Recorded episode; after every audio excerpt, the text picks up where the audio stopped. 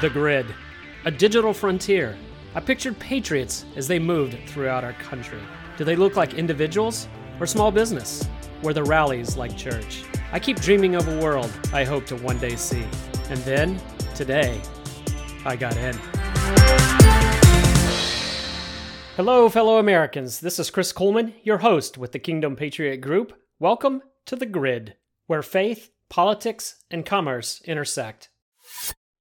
If you're a business owner, you know hiring quality team members is a real challenge, and a bad hire can destroy workplace culture and cost you tens of thousands of dollars to unwind.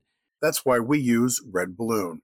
Red Balloon specializes in connecting job seekers and employers with aligned values, without all that woke nonsense. Over fifteen thousand job seekers visit red balloon dot work every single week, looking for businesses that won't force them to pledge allegiance to a bunch of liberal policies. Every job seeker on Red Balloon pledges to pursue excellence in their work, create success for themselves and their employers, and avoid bringing personal political agendas into the workplace. At red balloon dot work, learn about the packages for entrepreneurs, small businesses, larger enterprise businesses, and even a recruiter service to help you find the right people. Finding the right people can make or break your company's future. Check out red balloon dot work today.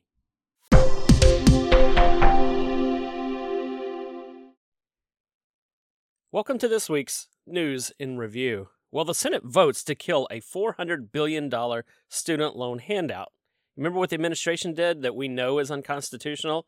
Well, it's setting up this to be a uh, veto by Biden, number five, as I understand it. What's crazy about this is that the administration does something that is unconstitutional, so Congress passes a law to make sure it's clear. Then the administration is going to veto the legislation that was meant to put in place to counteract an unconstitutional administrative action.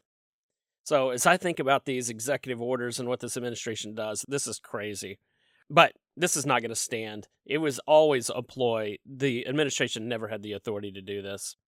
Also, speaking of Biden, Obama's former White House physician is literally saying that the White House, even Jill Biden, are literally committing malpractice by allowing Biden to seek re-election. He's saying this guy, and part of this came out because Biden fell at a commencement speech, and he is just looking so feeble. And this doctor is saying, hey, you realize that the president is not just the leading governing authority in our country. They're meant to project strength to the rest of the world, and that Biden is doing anything but that.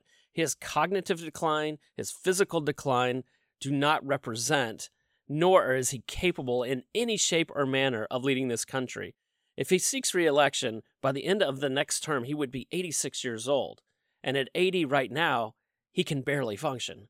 Folks, this just cannot happen. Granted, this may be the best that the Democrats have, because who else are they going to put out there? Kamala Harris? Pete Buttigieg? Yikes. Okay, the rest of our news today is really all about social, social issues, gender, and so forth. And there's so much in the news. Well, to get us started, a Christian teacher in the United Kingdom was actually banned from teaching. They were banned from teaching because of two things that happened. This thirty-two-year-old Sutcliffe recalled how he had congratulated a couple of students on solving a problem one day in class, but he only addressed one of the students previously by name. So what I'm saying that is he only said she or he. Well, on this day, he congratulated the girl and her friend and said, "Great job, well done, girls." And that, in the one girl's mind, was misgendering. Well, ultimately, the teacher was dismissed, but he went to he went to uh, court, and it was settled. It was settled out of court, but ultimately, he ended up leaving that organization and ended up teaching and transferring to the Catholic school in London a year later. Well, then a student accused him of showing a Prager University video from conservative personality Allie Beth Stuckey. Now, I've seen some of Allie Beth Stuckey's stuff, and number one, I know she she has a heart to love and respect all people. But I also know she's a strong conservative voice. One point I'm saying, well, wow, that's awesome. Now he's denying he showed the video, but I'm thinking PragerU, Allie Beth Stuckey, hey, I like this guy already. Well, Sutcliffe said that he never showed the video, but he encouraged students they could look it up and watch it outside of class. Well, this panel ruled that he had failed to consider the potential adverse effect on these pupils, and that in doing so, he had acted unprofessionally by allegedly showing the video. And again, Sutcliffe disputed that. And he's like, I mean, you got to be kidding me. This is pretty mild. Did I mention, did you hear correctly? This is a Catholic school that's supposed to be teaching at some point the basis of the Word of God. This is crazy. I mean, the potential adverse effects is not teaching what is right and wrong, but I digress. So next we go to shopping. Kohl's is facing all kinds of shopper uproar, if you will, because they're the latest store, in this case, kind of retail clothing store, if you've ever been to Kohl's, because they're marketing L G B T clothing to children. So it's just another store. First Target, now Kohl's. Um, well, let's see. What, what's the running total in Target? Something like fifteen billion dollars in market cap losses. This stuff is crazy. When will they learn? I guess I'm no longer shopping at Kohl's either.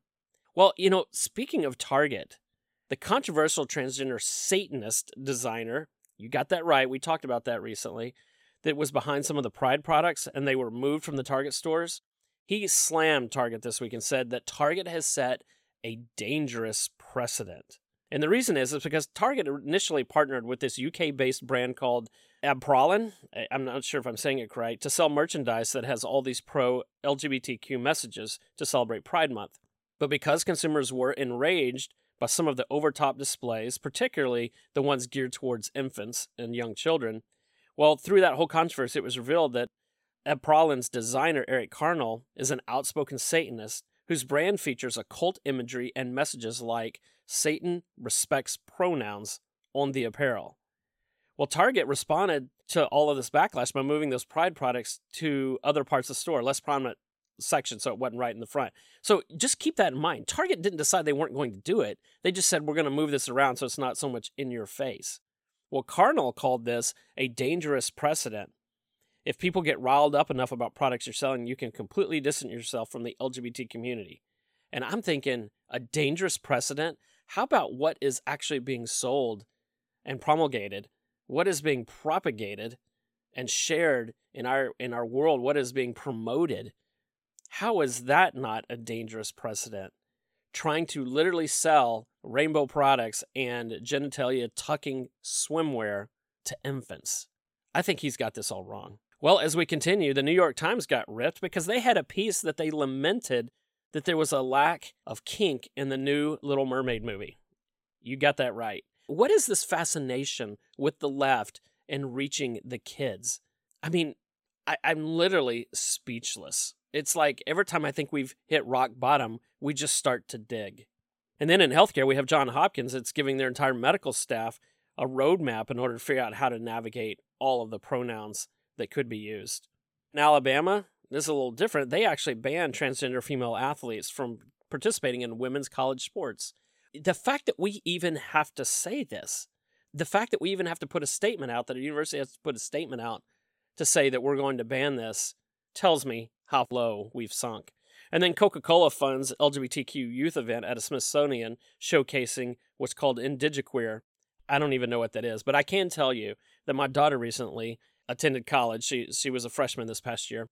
And as she went to fill out the scholarships from Coca-Cola and Doctor Pepper and seek some of this funding, it became very clear that the winners, when you looked at the past winners, it was all winners who are doing something in this space that are promoting diversity, equity, inclusion, gender, uh, gender ideation. Th- that's who these organizations support. So, you know, this doesn't surprise me that they're actually doing this. And then, in one of more of the out- outrageous stories, Fashion Magazine, their cover of their magazine featured a pregnant transgender man. And a lot of people are like, I mean, are you are you kidding me? I mean, the outrage was pretty strong. I mean, you can't sink any lower than this. You realize, folks, that it is impossible for a man to get pregnant. And maybe maybe Matt Walsh needs to do a whole nother video called What is a Man? But anyway. And so the last story of insanity when it comes to social and, and gender issues actually comes from the Biden administration. And this administration is attempting to change the definition under Title nine of sex. And what I mean by that is you have to understand that Title nine was enacted in nineteen seventy-two to ban sex discrimination in any education program that receives federal funding. But it's always been interpreted, well, at least until recently, is that sex meant biological gender, male and female. But this administration is hell-bent, and I don't use those words lightly, hell-bent on changing the definition in order to promote its agenda. And finally, in some gender sanity news, we go to the liberal University of North Carolina. Very surprising. We reported a few weeks ago that U N C was removing the mandate for D E I in all their school documents. Well, now they've even renounced their own D E I framework. What I mean by that is they're actually disbanding their Diversity, Equity, and Inclusion Task Force without implementing its recommendations. Just a couple months after they started banning D E I statements in their admission, hiring, promotion, and tenure documents and process. The D E I's task force also had recommendations that were based on D E I protocols from the American Association of Medical Colleges, A A M C, that requires students, these are medical folks, to study topics like unconscious bias awareness, understanding and responding to microaggressions, understanding that America's medical system is structurally racist. So U N C is really pushing back on all of this. Well, folks, as a Christian, you can treat everyone with love and respect without accepting, promoting, embracing, and celebrating an ideology. This movement has never been about love and respect for the individual. It is a social contagion, a social revolution to remove any remnants of faith in public society. And I find it ironic that the Satanist is at the center of the story of Target because it's just outward visibility to what Christians already have known is true, and that is Satan has targeted families, pure and simple. Well, I say way to go, U N C. Will other brave institutions follow? Folks, for this week's News and Review, that's a wrap. I'm excited that Sean is joining me again today on The Grid. Welcome, Sean. Hey, Chris. Good to be here again. It's so fun to have you on, especially I know when um, often when you come on The Grid, it's because you have a special burden on your heart that you feel uh, led and feel very strongly about sharing. And today we're going to be talking about a particular passage of scripture, how it relates to our country. So we're not necessarily going after a topic per se, but there was something in scripture that the Lord led you to that you went, oh my goodness. You want to just give us a brief intro?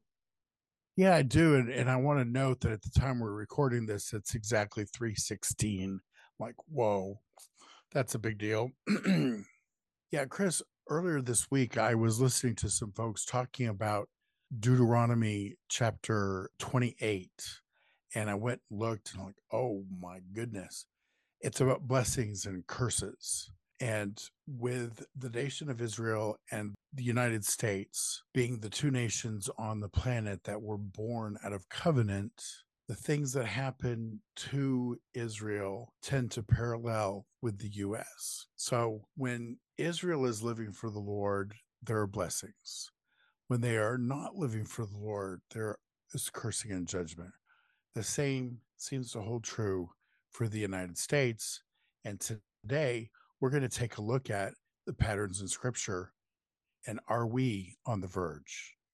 So, Sean, you made reference to the fact that the United States and Israel are similar in our founding. And I remember when you said that, you pointed to me to the Virginia Compact. Do you think we should read that so our audience knows what we're talking about? I sure do. Well, let me jump in there. And it really, we often talk about our country being started with Judeo-Christian values, Christian principles, that when you look at the three co-equal branches of government, we're often reminded of the Trinity. But to see this, to see the Virginia Compact in sixteen oh seven, really puts a little bit of meat on that bone. So I'm just going to read that. It was an expedition in sixteen oh seven led by Pastor Robert Hunt, and he landed in Virginia Beach, what is today Virginia Beach. And in that expedition, they dedicated our country before we had even been founded, before we even declared independence from England, that this country would be to the glory of God. And here's what he prayed. We do hereby dedicate this land and ourselves to reach the people within these shores with the gospel of Jesus Christ and to raise up godly generations after us. And with these generations, take the kingdom of God to all the earth. May this covenant of dedication remain to all generations as long as this earth remains, and may this land, along with England, be evangelist to the world. May all who see this cross remember what we have done here, and may those who come here to inhabit join us in this covenant and in this most noble work that the Holy Scriptures may be fulfilled. Wow. When I read that, it sends chills up my spine. It's powerful. It really is powerful. And as I read that, I hear a pastor whose heart to come to this country, while freedom may be a, a big driver of that, his ultimate goal and dedication was to live out the scriptures, was to take the gospel to the unknown world, or to the little known world, maybe I should say. And so before we dive in, I think, to Deuteronomy and and some of the things that Lord laid on your heart, I think of a country that in of its founding was dedicated to Jesus Christ. And when I when I think of dedicated, I think of covenant. When I think of covenant, I think of obedience. And so can I just read some of the blessings in Deuteronomy twenty-eight, the blessings that occur when you are obedient? Oh, yeah, they're good and they're obvious. It is it is really interesting. You read this, and here's just some of the things that you read and you go, wow, this sounds just like our country. So if we fully obey God and carefully follow his commands, we will be blessed in the city and in the country. And I don't think it's a mistake that the Lord would say that, because when you say the city and in the country, what you're saying is everything, whether you're you're, you're rural or whether you're uh, in suburbia, you're going to be blessed. The fruit of your womb will be blessed. The crops of your land, the young of your livestock, all this will be blessed. You'll be blessed when you come in and when you go out. The Lord will grant that the enemies who rise up against you will be defeated before you. They will come at you from one direction, but flee from you in seven. The Lord will send a blessing to the barns, and everything you put your hand to, the Lord will bless you. He will grant you abundant prosperity and the fruit of the womb, the young of your livestock, the crops of your ground. The Lord will open up the heavens and the storehouse of his bounty, not ours, but of his bounty, to send rain on our land in season and to bless all the hands of our work. These are all of the things that the Lord says he will bless us in if only we'll be obedient to him. Sean, when I look back on the history of our country and I look back to the covenant that this pastor made, do you see that hand of blessing in our history? Yeah. Yeah, we became a superpower. In fact, the superpower. Yeah, not just the superpower. In fact, Um, it said one thing about the, uh, oh, it, it talked about you will lend to many nations and you will borrow from none. The Lord will make you the head, not the tail. You know, I think it's important that you said that. That's not just prosperity. That is, like you said, a superpower. We're leading the world. And I think you see that in our history. I think you can point to our history and see where God's hand of blessing not only stayed the enemy, but also propped us up in historical uncomparable prosperity as a nation. Yeah, up to a certain point, we have been what you just described. We didn't just lend, we give. We restore nations that we where we topple dictators. We restore them. Recently, we may not do a very effective job about that, but Japan, we could own Japan. We don't. We could own so many of the countries whose wickedness we defeated in war, and yet we give it back to them. I know, it's crazy, isn't it? Yeah. And so, you know, when I read scripture, though, God is always a God of choice and contrast. And he says, if we obey, here are the blessings that are going to follow. But he doesn't stop there. And this is the sobering part of choice, is that if you disobey, There's there's consequences that come with that as well. Do you want to talk about that? Ah, oh, dude. In Deuteronomy twenty-eight, it goes from fifteen to uh, sixty-eight, I think. I, I had it written down. You'd think it'd be right in front of me. Uh, fifteen to sixty-four. So the cursings go from verse fifteen to sixty-eight. So it looks like there's an overview starting in fifty-eight. So I'm just going to hit that first. If you do not carefully follow all the words of this law, which are written in this book, and do not revere the glorious and awesome name, the Lord your God, the Lord will send fearful plagues on you and your descendants, harsh and prolonged disasters, and severe and lingering illnesses. He will bring on you all the diseases of Egypt that you dreaded, and they will cling to you. The Lord will also bring on you every kind of sickness and disaster not recorded in this book of the law until you are destroyed. That's kind of the overview. So I bulleted a good portion of this. So we're not even going to cover the whole thing because that's a lot to cover. You will be cursed in the city, cursed in the country. You'll, your basket and your kneading trough will be cursed. The fruit of your womb will be cursed. The crops of your land, your calves, your lambs, your flocks, all of that will be cursed. The Lord will send on you curses, confusion, rebuke at everything you put your hand to. The Lord will send plagues and diseases and destroy you in the land that you are entering in to possess. He will strike us with wasting disease, with fever and inflammation, ugh, just all kinds of stuff. Then in twenty-six, he tells us, the Lord will cause you to be defeated before your enemies. You will come at them in one direction, but flee in seven, just the opposite of the blessing that you mentioned a moment ago. You will become a thing of horror to all the kingdoms on earth. Your carcasses will be food for the birds and the wild animals, and there will be no one to frighten them away. Let's go down to labor and toil. You'll build a house, but you will not live in it. You'll plant a vineyard, but you will not even be able to enjoy its fruit. Your ox will be slaughtered before your eyes. Your sheep will be given to your enemies. Your sons and daughters will be given over to another nation. And then if we slip down a little bit further, we can look at the nation. The Lord will drive you and the king you set over you to a nation unknown to you and your ancestors. There you will worship with gods of wood and stone. You will become a thing of horror, a byword, and an object of ridicule. And then so much more, so much more.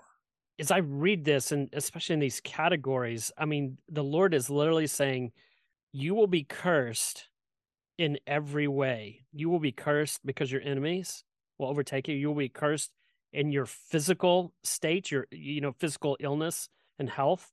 You'll be cursed in your work and your labor and toil. You will be cursed in the leadership of your country as your nation will fall. And you will be cursed in the area of provision and sustenance, because of the very ground that you have will be cursed. Sean, when I read that, that seems all-encompassing and most complete. Oh, I agree. And what you just read really, I think, is the heart of what needs to be conveyed today, what you just read, those passages right there. Because when I look at the news and I look at what is going on in our country, is this describing us? Not yet. But anybody who's watching the news can see that we are literally on the brim. We are right there at the edge. We are on the verge. Okay, I see shared videos every day of one-year-old Johnny falling asleep with his face in his birthday cake.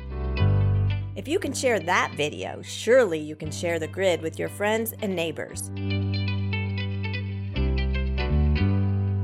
Post it on Facebook, like it on YouTube, share it on Twitter, email it, text it. And for goodness sake, hit that like button and give us a five-star rating when you listen. Thank you for joining the fight for faith and freedom.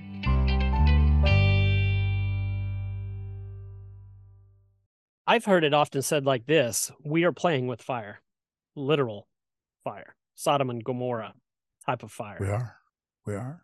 One of the signs that a nation is about to be judged, I can't remember who said this, but it just really rung in my heart and my head. One of the signs that a nation is about to be judged is that its people no longer repent when they're called on the carpet. And we see that in the news all the time. Somebody gets called out about something, and the person who, who calls them out ends up in jail. Yeah, I just read an article right before we started this podcast about a woman. A drunk driver hit a minivan at eighty-seven miles an hour. She was drunk, and when she hit the minivan, she killed the husband and the one-year-old child, and the mother survived. When the police checked this woman out who had been drinking, because she apparently wasn't that injured, she laughed. She had just killed two people and was laughing and giggling about it. Mm. And when you say unrepentant, it, you know, repentance is an outward expression of heart activity, and lack of repentance is also an outward expression of the lack of heart activity. I think you're right. I think we're seeing that in our country, that the heart of this nation is not a heart of repentance. It's a heart of lawlessness. It's a heart of selfishness. And I know that's probably a hard message for people who push all of these different ideologies and gender ideations and progressive movements.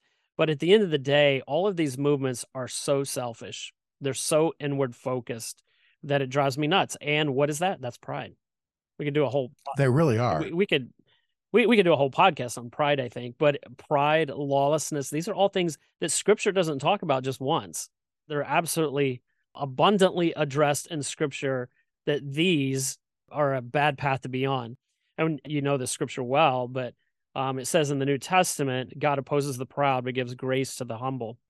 The word proud, one of those definitions, or not, not proud, I'm sorry, opposes. God opposes the proud.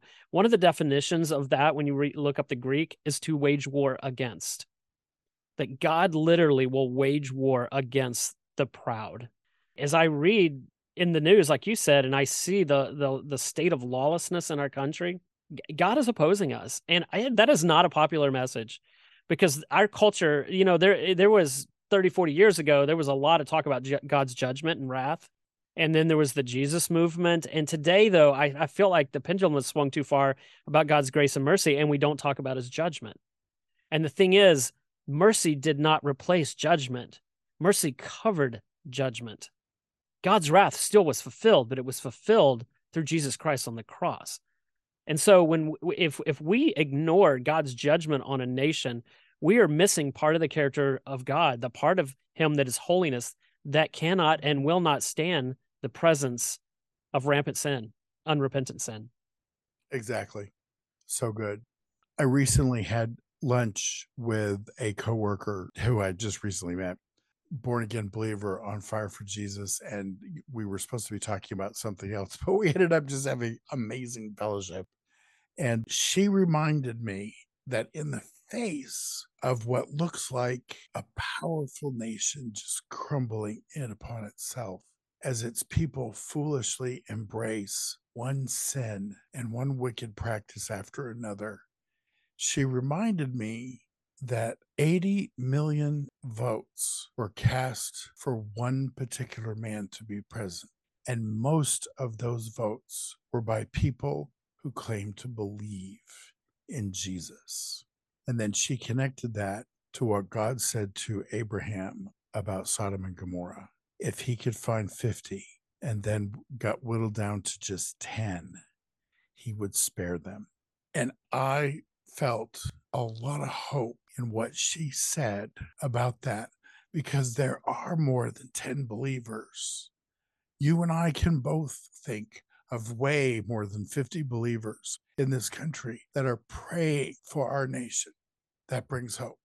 It does. And, uh, you know, I think she makes a good point, too, that you can look strong on the outside, but crumbling on the inside. Um, I don't know if you know this, but in, in healthcare, we have I, I don't. I forget what the, the condition is called or, or the situation, but usually right before someone dies, they have almost what looks like an amazing recovery. It's like that last gasp of energy. And you'll have somebody that is suffering and suffering and suffering. And then when they're getting close to the end, all of a sudden they're doing really well for a day. And you're like, what is going on? And then they pass away. Why? It's the last gasp before death comes.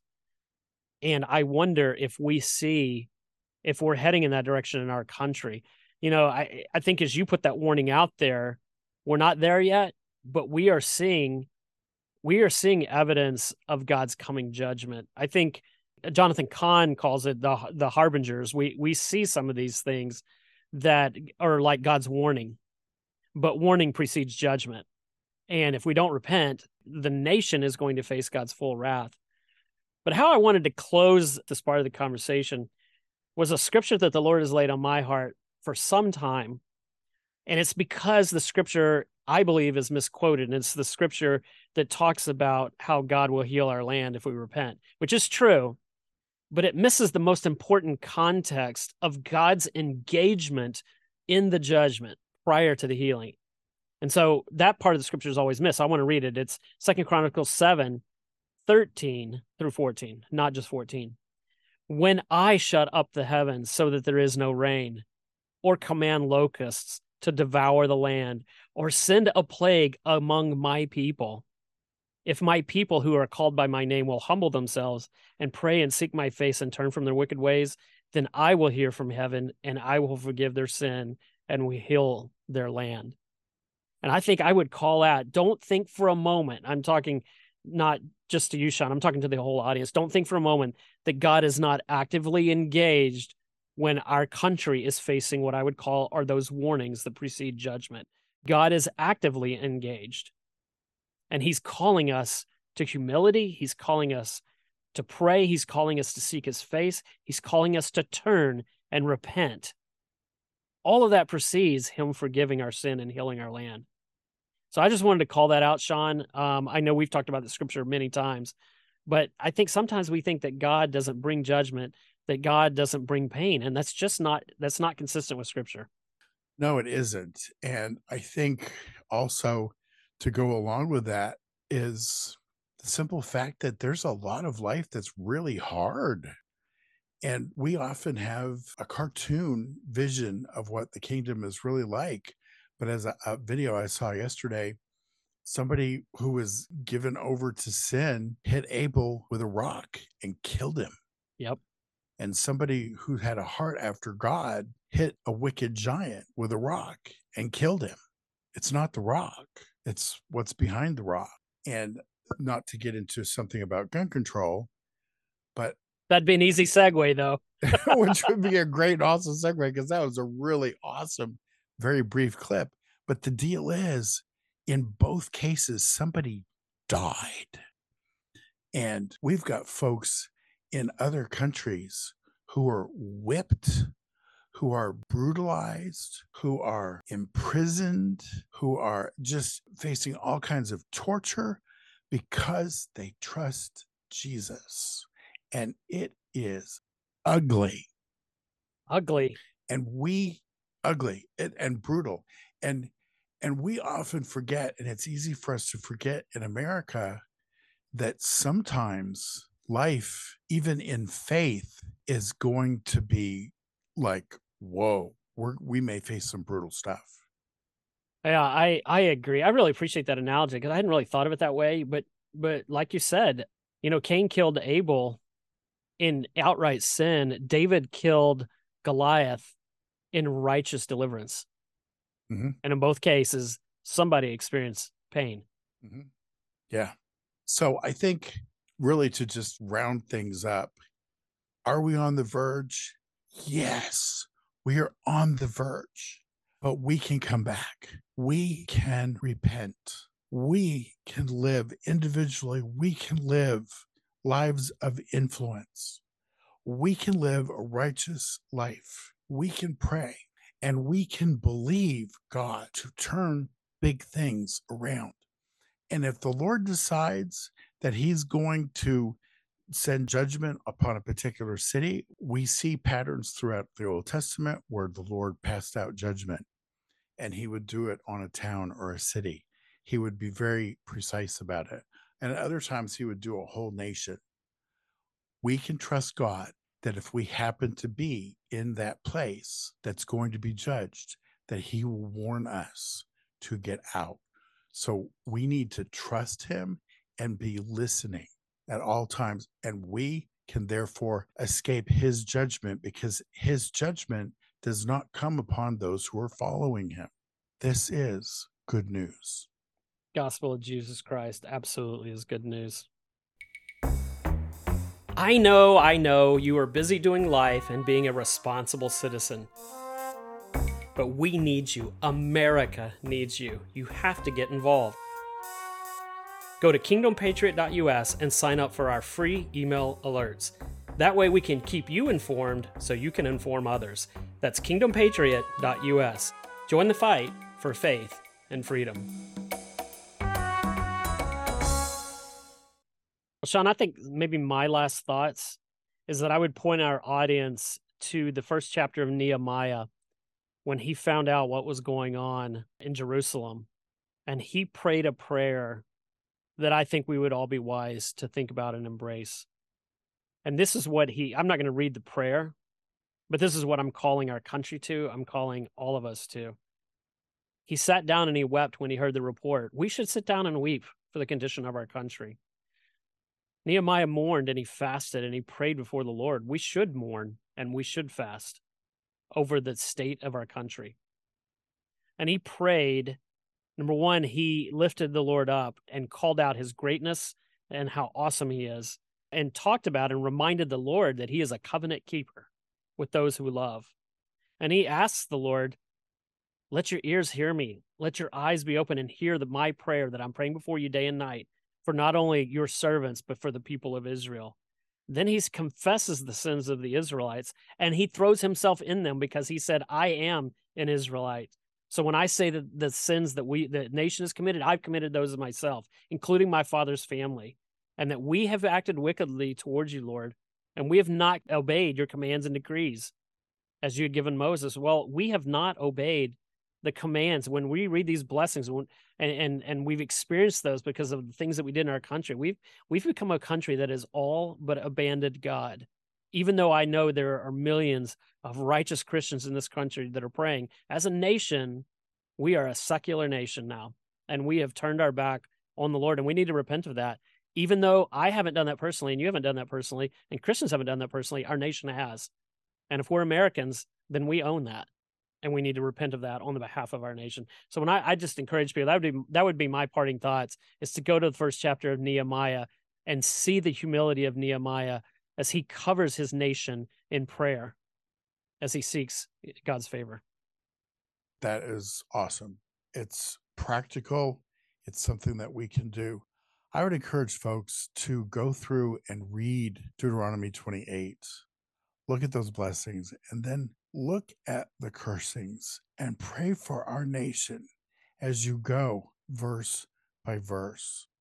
And when we watch the evening news, or we can see it at any time of the day now, and we see people that are getting away with stuff, there's things going on in Washington that most of us have known about for the past two, three, four years. And it's like, now it's coming to the surface, the evidence. And it's like, well, it's not news to us, but it sure does look like they're getting away with it.